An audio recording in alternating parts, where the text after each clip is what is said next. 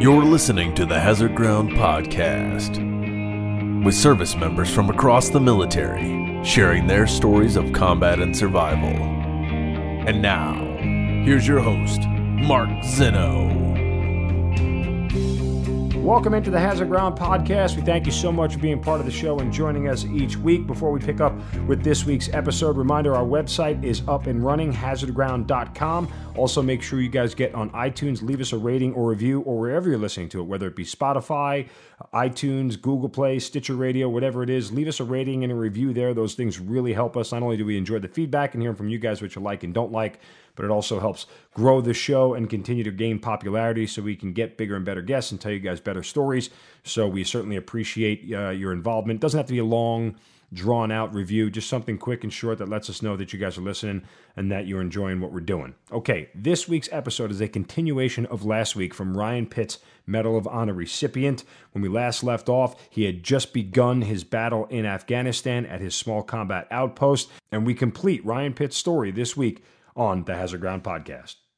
Okay, so you got a tourniquet on your leg. It's you, Bogar, and who else is left at OP Topside at this point? Who's still alive? So there were 9 of us originally. At this point, there's Bogar, Gobble's wounded but still alive. Tyler Stafford's wounded but still alive. Pruitt Rainey, Jonathan Ayers, Chris McCaig, and Matt Phillips is still alive at that point. Okay. At this point, only Gunnar Zwilling had been killed. Okay. And so what are you trying to accomplish right now with what's around you? What's kind of the immediate objective for you outside of, you know, laying fire back at the enemy, but what else are you trying to accomplish? You talking about me personally? No, I mean, as a collective group at the OP, like, I mean, but both you personally and everybody involved. I think everybody involved was doing the best they could to repel the assault. I mean, they had come in close. They had both set up, you know, at a distance and elevation, but they had also moved into the village. But, like, you could see the enemy fighters with your own eyes? I couldn't see them from where I was at, but the guys like Ayers and Pruitt and them, they could see them, you know, 75, 100 meters away. McKeag talked about one guy running up on the wire and trying to breach the wire. The guys down in the village could see him. You know, one of our guys, Hector Chavez, they had tried to neutralize our mortar pit and did, but they were climbing trees to try and shoot down over the walls that were right around our perimeter. They were inside buildings, you know, right inside the village. Up at the OP, you know, we knew when we took hand grenades that they had moved into this. There was this dead space just to the north that they had moved into this little stream bed. So they were probably within 15, 20 meters of us. I'm visualizing this, and I need a change of underwear. How are you guys right now not fearing being overrun, or are you? No, I think everybody was well aware that that's what they wanted to do, or at least that was our understanding. I don't know if there was time to be afraid. I think it was just everybody was well aware of that reality, and it was fighting back with, I mean, everything. Everything these guys had. So what happens next? You know, after Bogart put the tourniquet on, I never been in a fight where anybody that was wounded had to fight back, you know, where there wasn't enough guys or we felt like we had enough of the upper hand to hold on. And I kind of sat there for a minute thinking like, okay, you know, I guess I'm out of this thing. Like I can't stand up, you know, what am I going to be able to do? And Tyler Stafford called in at that point. He had been wounded. He had taken shrapnel to his stomach and elsewhere. And he had told me that, you know, as Matthew Phillips was fighting back on the northern side, kind of by himself, he had prepared to throw a hand grenade back at the enemy, and he had been killed by an incoming RPG. And then Stafford had told me that the enemy was throwing hand grenades. And, you know, just hearing that Phillips had just been killed and that, you know, the enemy was in the hand grenade rage. I mean, at that point, I just got I got pissed off. You know, in one sense, you know, that Phillips had just been killed, but that they felt that they could come in that close, I guess, and get away with it. And I remember thinking, well, if we're within hand grenade range for them, they're within hand grenade range for us. And so I crawled out of the position back to the northern position, and we had a bunch of hand grenades in there, and I started cooking off hand grenades and throwing them into the dead space. to try and push the enemy out of there. Let me ask you, when you crawled back real quick, was it painful? You weren't feeling anything at this point?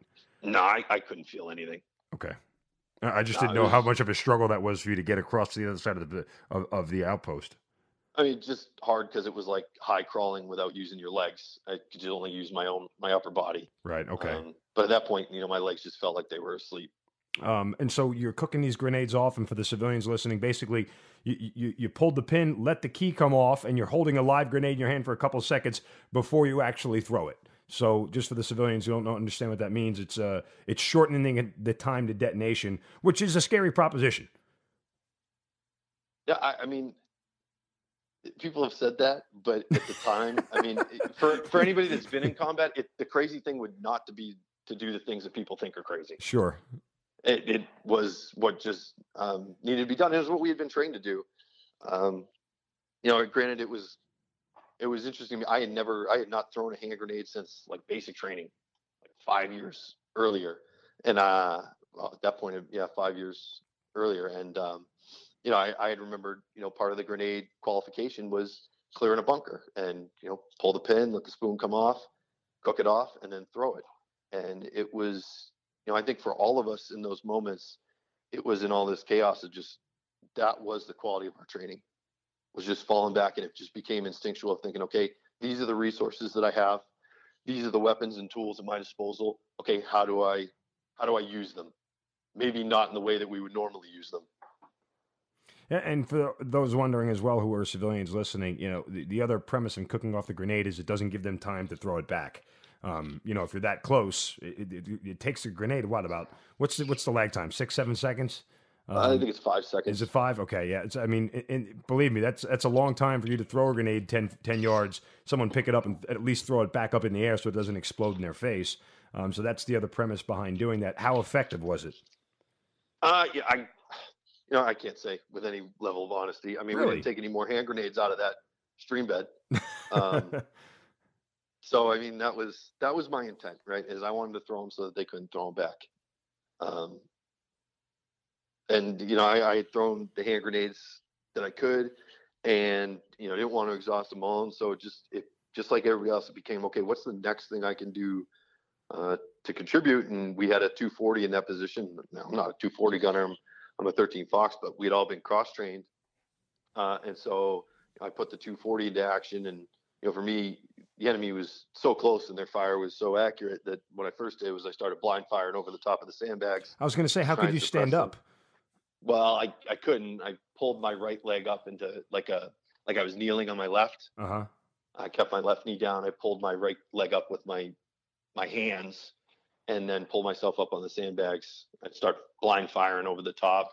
And then I'd pop up and start trying to engage. But I kept running into the issue that it was, all the rounds were in an ammo bag. It's a crew serve weapon. It was just me, and it kept malfunctioning because the rounds would get taut and wouldn't feed anymore. So I have to pull it back down, correct the malfunction, and then, repeat the process back over again. Do you have any idea at this point what's going on at the main base, like how much trouble they're in? Or you were too engaged in what you were doing to even be aware? I mean, you could tell just by the volume of fire coming in. Sure. That, everybody was in the same situation we were. But you have no idea to what extent, I mean, I guess. No. I had gotten on the radio when I was initially wounded to call down the situation and inform, our commander on the ground. We had our company commander there, Matt Meyer, and let him know the situation that we had taken casualties at the observation posts. We're returning fire and, we have a heavy amount of fire coming back in. But there wasn't a whole lot of details going back and forth about what the situation was at every position. Okay. So bring me back to where you are at OP Topside now. Yeah. So I'm in the northern fighting position. I'm using the 240 and, I was doing this for a little while and, Pruitt's managing, running around behind me. And, at one point I just remember Lieutenant Brostrom just popped up next to me, popped his head up over the sandbags next to me and scared the hell out of me. Had this big grin on his face and was asking me where the enemy was. And I was, right down there, all along the eastern flank. And he just jumped in the fight. And I remember just feeling this huge sense of relief that you know, we have this other able-bodied, healthy senior leader to help take control of the observation post, because I wasn't really in any condition to be running it. And, you know, it wasn't until later that I learned that he had made this mad dash from the vehicle patrol base to the observation post. And he had run over to our, I believe it was second squad. And, you know, I asked for volunteers, and this kid, Jason Hovater, you know, raised his hand and said, yep, but yeah, I'll go with you. And the two of them just ran, I mean, through the center of the village. I'm sure they ran. The vision I have in my head is when, can't remember what the lieutenant's name was, but in Bastogne, when the lieutenant runs right through the middle of the village during the assault to link up with the guys on the other side. And, you know, the Germans are just totally caught off guard. Can't believe they don't even shoot him, because I can't believe this guy's doing it. That's the vision I have with the enemy, you know, of just Hovater and Brostrom just running over open ground, completely exposed, just sprinting the whole way to try and come and reinforce the observation post. I mean, it must have been just a huge emotional lift when they actually got there, though. I think it was for everybody. You know, he immediately started moving, you know, stuff around. You know, I continued to do what I could on the 240 as he assessed the situation. He had linked up with Pruitt. At one time, you know, I turned around and Pruitt had come to me and needed, it said, you know, Lieutenant Brostrom needs the 240, and, you know, just, yep, gave it right to him. We switched out weapons. He gave me an M4 with a 203. You know, and it was a huge emotional lift, you know, but at the same time, you know, saying it was amazing the trust that we all had in each other, that, you know, there was never any concern for any of us that the guys in the other fighting positions weren't given everything they had. And, you know, when Pruitt asked for the 240, and I'm not even, you know, I wasn't even asking where Lieutenant Brostrom wanted it, you know, just, he wants to take it, fine, and he's got something to do with it, and then just give it up. You know, and everybody's just chipping in, chucking ammo wherever they needed to. All right. So how many people are now at OP Topside who are in the fight and alive? In the fight and alive, there's Bogar, Ayers, McCaig, Pruitt, Hovater, Brostrom, and myself. All right. So that's, and, you've increased your position at this point. Yeah. And Stafford and Gobble are still wounded. And Brostrom's, you know, he's taken that, and I've just got the M4 with the 203.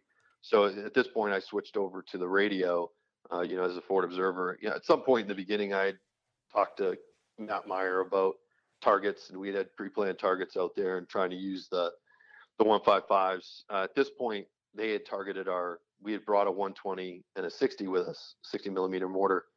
And at this point, you know, they had actually pushed our mortar team out of the mortar pit, because they had gotten an RPG in there into the 120 rounds, and they had to vacate that position, you know, for fear that they were going to start cooking off.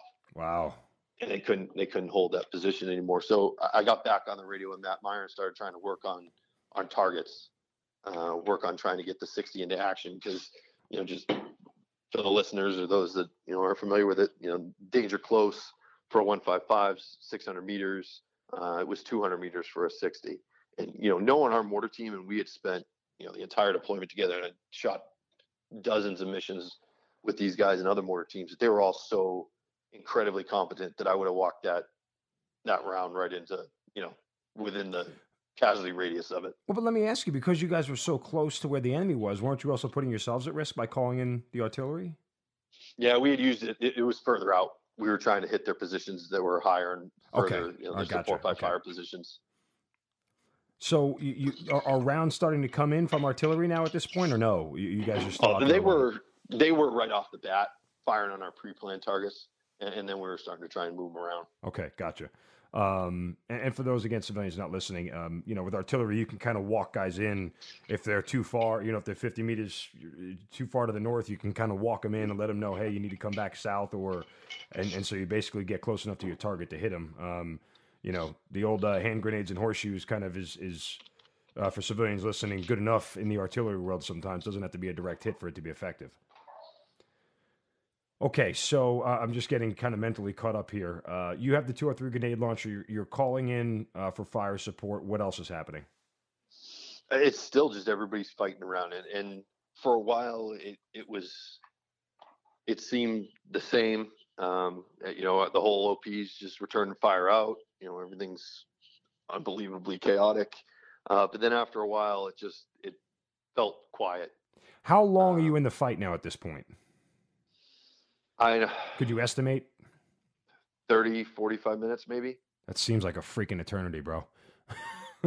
It went by in like a blink of an eye. Right. I base everything off, like, I know when it started, I know when I was evacuated, and it's somewhere in between there. Gotcha. Okay. Yeah, just, 30 minutes of firefight is a long time to keep yourself alive. Sometimes it doesn't last that long and bad things happen. All right. So you're at it, and it finally gets quiet for a moment. Do you know why it gets quiet, or? Yeah, everybody had been killed or forced to fall back. For the enemy or for you guys? For us. Okay. For our guys. It was at that point I didn't want to yell out and, asking if anybody was around and give the enemy the opportunity to figure out that, if I am the only one left there, they'll know it too.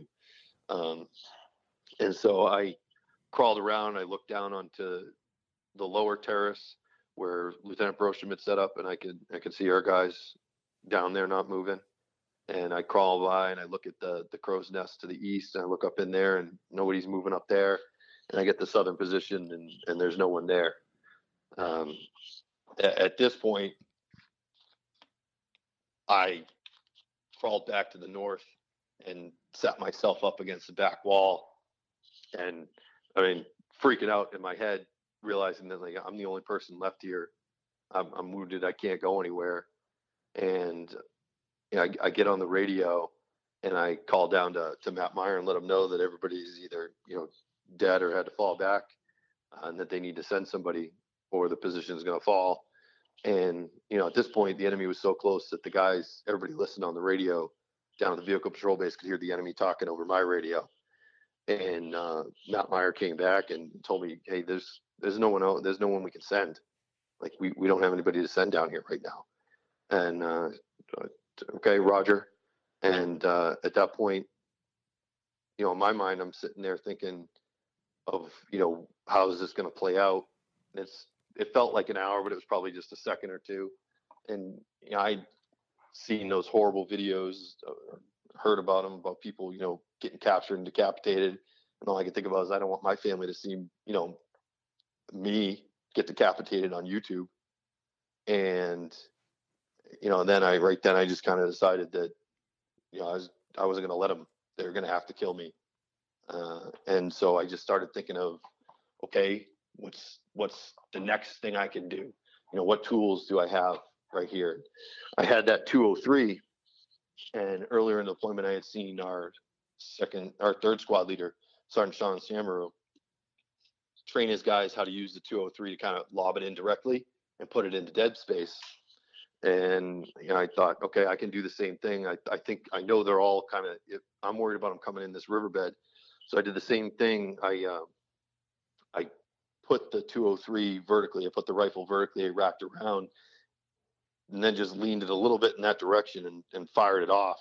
And that first round, that was like the longest, however long it took for it to come down, of my life. Because I let it go, and I remember thinking, like, I didn't even think about the wind, because I didn't lay it over much, and this thing's basically going straight up. And but I don't know where it landed. I mean, I hope that it landed in the riverbed, but I can't say. I couldn't stand up, so I didn't see it. I wasn't looking for it. Let me ask you real quick. In that time where you're crawling back and forth and you're seeing everybody either wounded or dead around you, are you still being fired upon, or is there a moment of quiet? Is this in the moment of quiet? Moment in quiet from RPGs, but they were still shooting small arms. Okay. Yeah. I mean, there was the whole, everybody was shooting at us. It was still going on. They had tapered off on the RPGs, in the beginning. And you mentioned that you had a moment of, you didn't say fear, but you realized kind of that this is a bad position that you're in. Is it fair to characterize that you were afraid at any point? And I'm not trying to lead you down that road per se, but you seem to have such resolve and trust in the training and everything else. I understand that, but at some point you're still a human. So I guess I'm just wondering what your mental state was. Yeah. I mean, in that first moment when I got back and sat down, I was afraid. I mean, I thought about it. I was just because it was just me, I couldn't stand. I wasn't going to be much of any sort of physical resistance, at least, as much as I would have liked to have been. And, you know, all I could think is if they come in here, I'm going to get captured. And I did not want that. But once I, you know, kind of resolved myself that, you know, nope, I'm not going to give them the opportunity. They're going to have to kill me. I'm not going to let them. Okay. And that, after that, it was like a moment of clarity of just, all right, this is what I'm doing. You begin to start lobbing, I guess, grenades straight overhead, afraid that they're not going to fall back in your lap. But, you know, that first one hit, and then you just continue that for how long? Couldn't tell you. Probably for all the 203 rounds I had. I don't remember how many I had. I just kept doing it. And until I thought I had done a good job, I guess. And then I just started thinking, okay, what's the next thing I can do? I got on the radio and tried again to walk the 60s in, because I was going to walk the 60s into that riverbed. But the mortar team, they couldn't get to the mortar. They just, every time they try to make a run for it, you know, they'd be lit up. You know, and I know that they made every effort they could, and if they could have gotten there, they would have. And then, you know, okay, fine. You know, I got on the radio next and thought, okay, maybe our first squad at the traffic control point can see the OP, and, you know, maybe they can lay down a barrage of fire. And so I got on the radio and asked, you know, anybody at OP, at the traffic control point, you know, this is 9-2. And, my buddy, Brian Hissong, who's the team leader over there, got on the radio. And I said, hey, if you can see my position, I need you to start firing right over the tops of the sandbags. And, you know, Roger and those guys immediately did. They started laying down this blanket of fire right over the top of the sandbags. And I just kind of sat there waiting with my gun in my lap, waiting to, you know, for an enemy to come in. Could you see the rounds going over? I mean, you know, these HESCO bastions are what, 4 feet high at this time? I mean, these rounds are pretty close to you flying over your head. No, we didn't have any HESCOs up there. This was just like, oh, okay, you know, sandbags, and they were probably a little bit taller than I was sitting down. And I couldn't see the rounds, but it wasn't that far. But I mean, I trusted those guys. I was in a covered position. I mean, the alternative was much worse. So the rounds start to go over and help kind of lay some suppressive fire down. What's going on elsewhere that's going to come and help you out here? Because you don't end up there alone the whole time, do you? No. So when I had called down to Matt Meyer, and everybody had heard the enemy over my radio, and, you know, had heard, you know, nobody was coming for me or could come for me. At our third squad gun truck, there was this specialist, Jacob Sones, heard that and immediately was like, we're going, I got to go get him. Like, I'm going.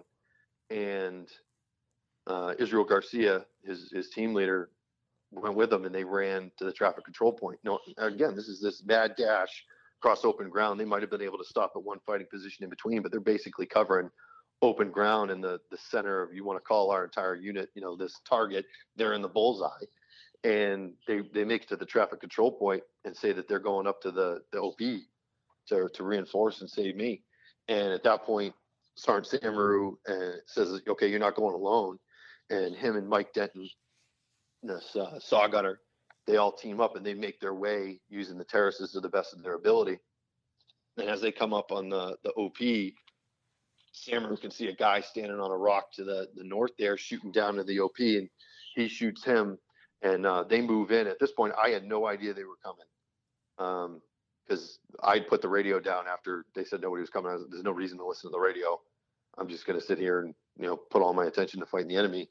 And I could hear yelling, but it was in English. And I just remember just the greatest sense of relief I've ever felt in my life, knowing that, you know, reinforcements had come up there. And they come in, and Sones comes to that northern fighting position and can see me, and I could tell he's taken a little back at first, seeing how the nature of my wounds. Well, I wanted to ask you real quick about that. Like, I mean, you've been losing blood for a while now. I mean, are you starting to fade in consciousness or what?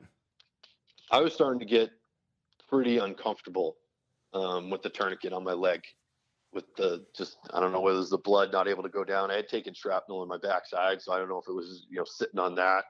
But the pain had started to kind of set in, and I was feeling tired. I wasn't sleepy yet, but I was feeling pretty drained, and they were a sight for sore eyes, to say the least.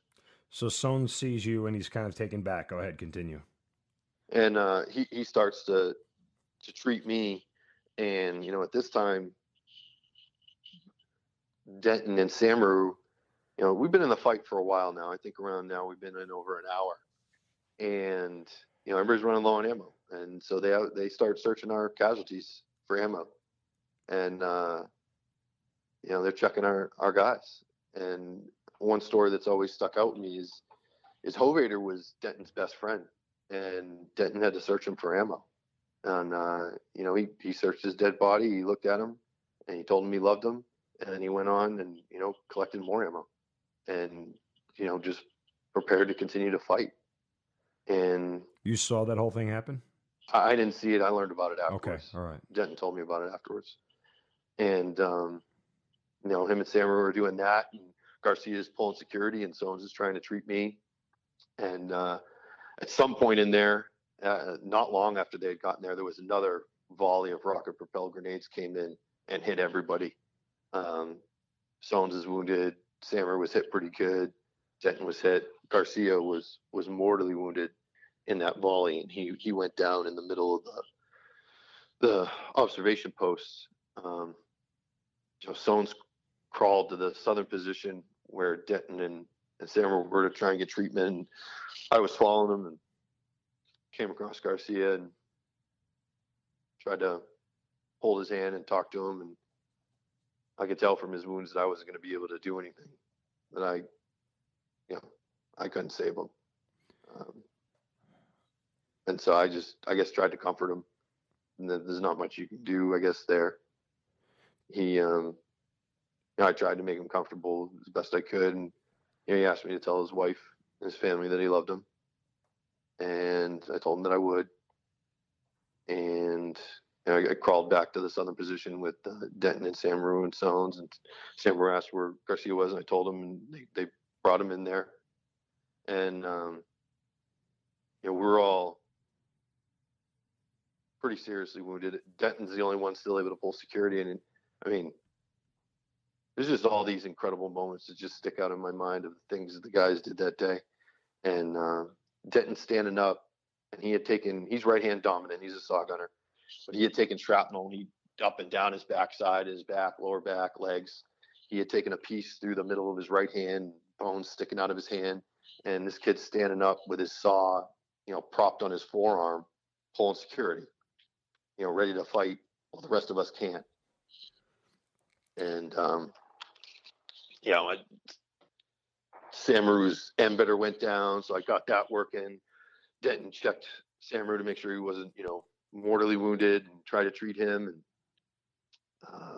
you know, at that point we're like, all right, we can't stay here. Like, it's just everybody's too banged up. We got to try and get out of here. And so they pushed down the sandbag wall there to the south, and we started to crawl out. And I was sitting there leaning up against the sandbags, and I just watch as, you know, our I guess I should back up a little bit. While they were there, the Apache gunships came in. And I mean, that was a big sense of relief, because just anytime Apache gunships show up, you know, it's a game changer. And those guys came in hot, and immediately, you know, you kind of feel the mood of the fight change a little bit. Sure. And I mean, they came in and they were doing gun runs within 15-20 meters of the OP, I think, trying to lay it down as close as they could into that riverbed. And so they were helping there. And about this time, our first platoon at QRF from Fall Blessing and made the run up to Wenat. And I mean, those guys they didn't stop for nothing. They didn't clear anything. They would just fly around, you know, shoot into dead space where they could, and they just drove like Mad Max up to us. And about this time, you know, I could see the gun truck start rolling in, and all of a sudden just guys start pouring up to the OP, making their way up the terraces to come and get us. And they had called out that medevacs were coming in. And, you know, I could see one had landed down at the vehicle patrol base and was starting to evac casualties, because we had taken a number of casualties down there. And they asked us to pop smoke. And I'm thinking, okay, we're just popping smoke so the Apaches know where we are. And So the medevac crews will know where. I never thinking the whole time we're going to have to make our way down the vehicle patrol base. And all of a sudden this helicopter, this medevac comes in, flares, and lands right on one of the terraces between us and the enemy. Wow. And the guys, the crew chief and the other medic, they get off and they start coming down the terraces to get us. And they load up Samaroo, Denton, Sones, and me. And that was the end of the fight for us. Let me go back for a second to that moment with Sergeant Garcia. Obviously that's something that stays with you forever. Do you feel like when you look back on it that you said the right thing or you acted the right way? Do you ever replay that moment in your head? I've thought about it a lot. I don't think about, if there's anything else that I could do. If anything, I guess like all of us would think like, all right, was making the call down there the right thing? Was it fair that basically he traded his life for mine? Could I have, maybe the position wouldn't have been overrun and I could have just held on, with the support and the trucks were coming and the Apaches had showed up that, did that even have to happen? I guess that's where my mind's gone on that. No, that's fair. Ryan, if it's worth anything, we've had plenty of people on the podcast who have weighed similar decisions like that and have had to live with the same sort of situation. But the one solace I think everybody talks about, and if the shoe was on the other foot, it would have played out the exact same way if the roles were reversed. And I don't think anybody has any hesitation about saying that. And sure, it's not any consolation, but I from an objective outsider from that standpoint, if I can relate any empathy, it's in the other stories I've heard that that's how people understand it. And I can't imagine what that moment was like. And the fact that you relate it, so eloquently is beautiful for our listeners. But, I don't know how to adequately describe it, I guess, but I just, I appreciate you sharing that with us. I think all those guys were being exactly who they were.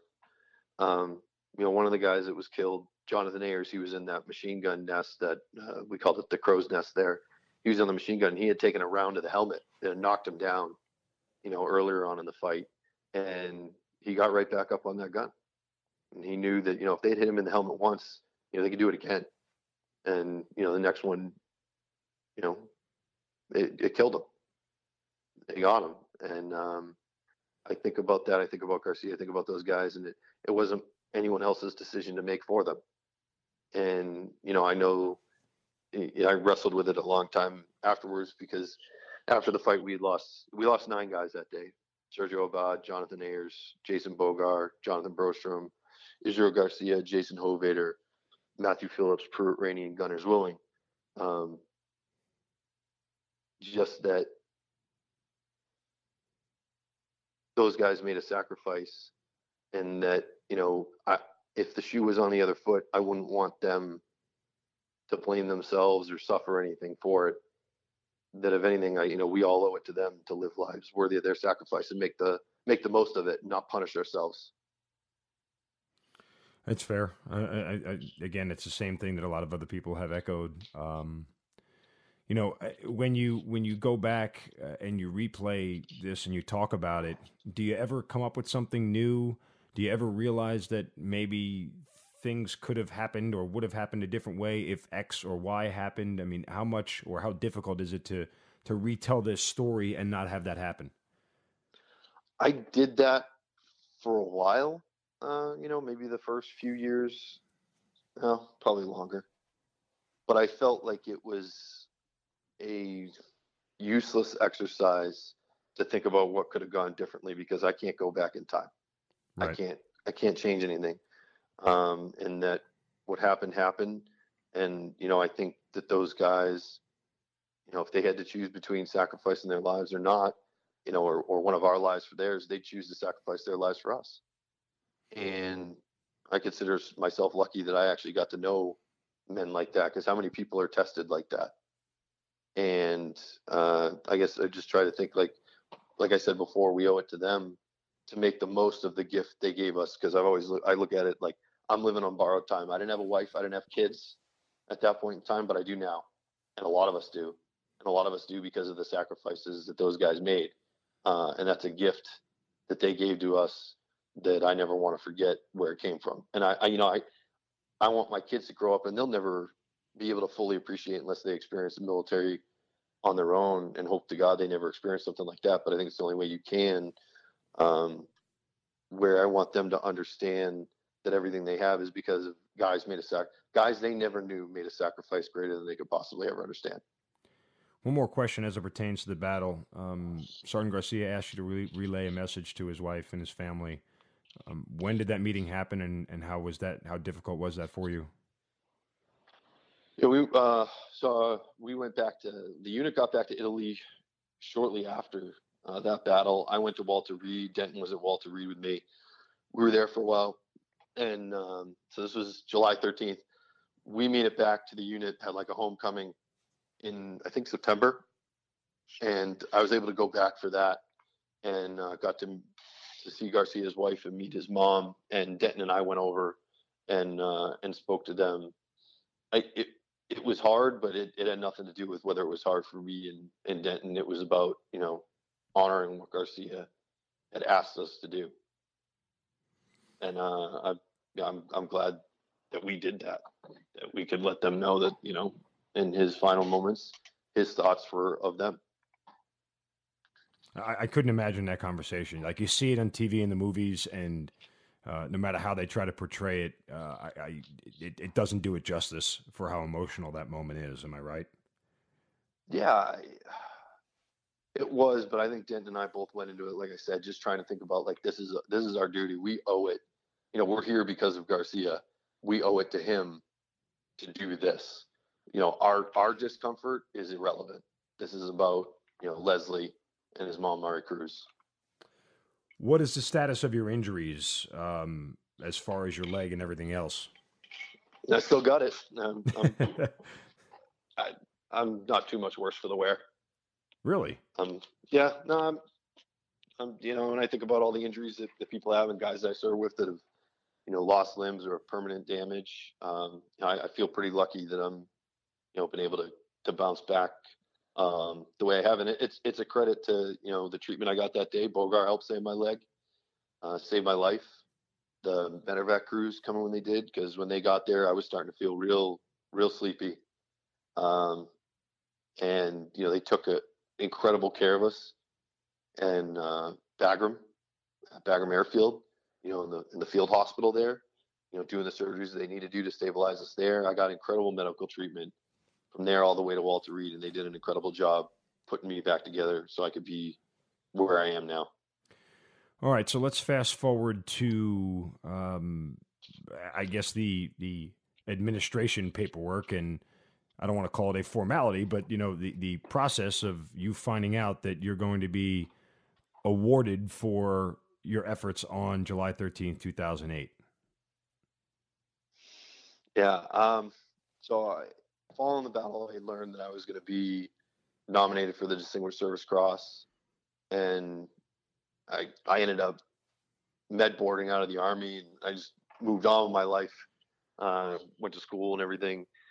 And I had heard along the way, I'd stayed in touch, battalion commander kept me posted, company commander kept me posted, and had heard somewhere along the way, but it always felt like rumors, like, hey, it's going to be upgraded.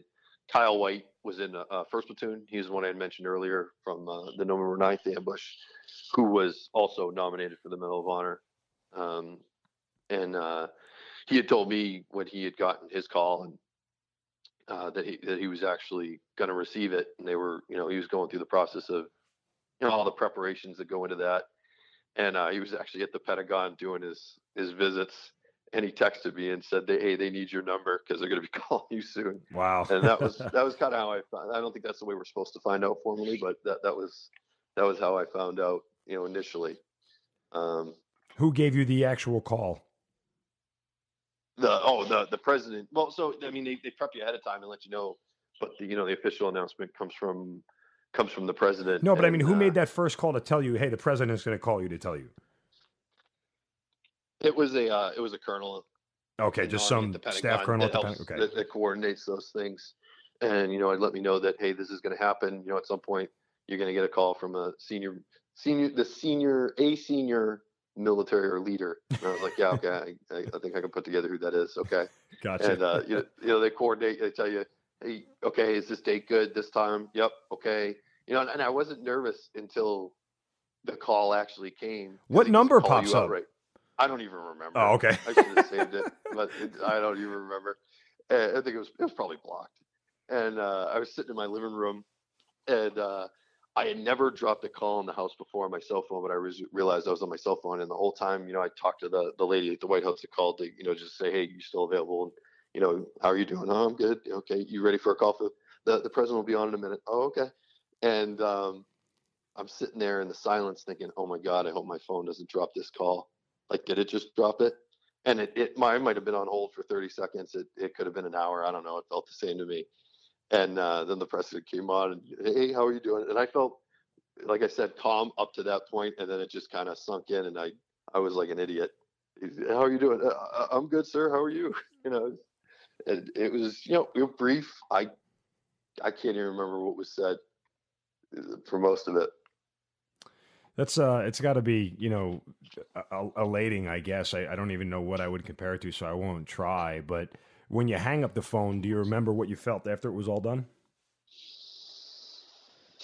It's just surreal. It just didn't feel real. You know, I think a lot of what I was feeling then and a lot of what I was feeling before, like even when I heard about the Distinguished Service Cross, and I never felt that I deserved that, was it didn't feel fair. Like I didn't feel like I did not do anything different than anybody else that was there that day. You know, I was just trying to keep up with everybody around me. You know, everything I did was just what everybody else around me was doing. And it didn't feel right that, you know, I was being recognized for something that we all did together equally. And that, you know, there were 9 guys that didn't come home that made the ultimate sacrifice. But over time, you know, I realized that it's not about me. And other recipients have all echoed these same sentiments. I can't say anything that's new, but just that, you know, in my mind, it's an individual award for a collective effort. I just get to be the caretaker of it, and you know, hopefully do right by all the guys. But it's ours, not mine, and it really belongs to those 9 guys. Ryan, what's the responsibility of being a Medal of Honor winner? I mean, to that end, as you just spoke about, you know, you're kind of, you know, the beholder of this medal. And the beholder of, I guess, this honor, if you will, but recognizing that it belongs to more than just you. Is that a big responsibility? I think it's an awesome responsibility. You know, that it's not about you, and you have an opportunity to go out there and do good, and you have a responsibility to do that. You know, it's, you know, if I can be an advocate for veterans and veteran issues, and help show my appreciation for the service of everybody else, because it's made me realize that, you know, no one's service has any more value than anyone else's. I don't care whether you served in a time of peace or a time of war. You know, you answered the call for your country, and we all go where we're told, and we tackle what's thrown at us. And you know, all jobs, we don't do the same things, but they're all worth the same. And so I think it's important to share that with people, because it's one of the things that I like hearing the least, right? I dislike the most, I should say, is when people say, like, oh, I thank people for their service. And they say, well, I didn't do what you did. It's like, but you did exactly what you were supposed to do. Like, what I did isn't any different. My service isn't any more meaningful. I did, you know, my duty for my country. And this isn't mine. You know, this is, you know, trying to explain to them what it represents. And that's other people, you know, educating them that, you know, this award represents all our service. You know, all the sacrifices that have been made, because there are tens of thousands of Americans who have given their life and never been recognized for their sacrifice. Right? In that way. Right. With that sort of appreciation. Just out of curiosity, where is the actual medal? In my closet. Don't take it out much? Not only for when it's needed. When is it needed, I guess, is my question. When I have to wear it. Like, do you wear it to speaking engagement, things of that nature? Yeah. I mean, yeah. Well, I guess that's the nature of the event. I don't keep it out on display or anything. No, that's fair. I mean, I just, you know, your parents must be overwhelmed. I think everybody kind of is.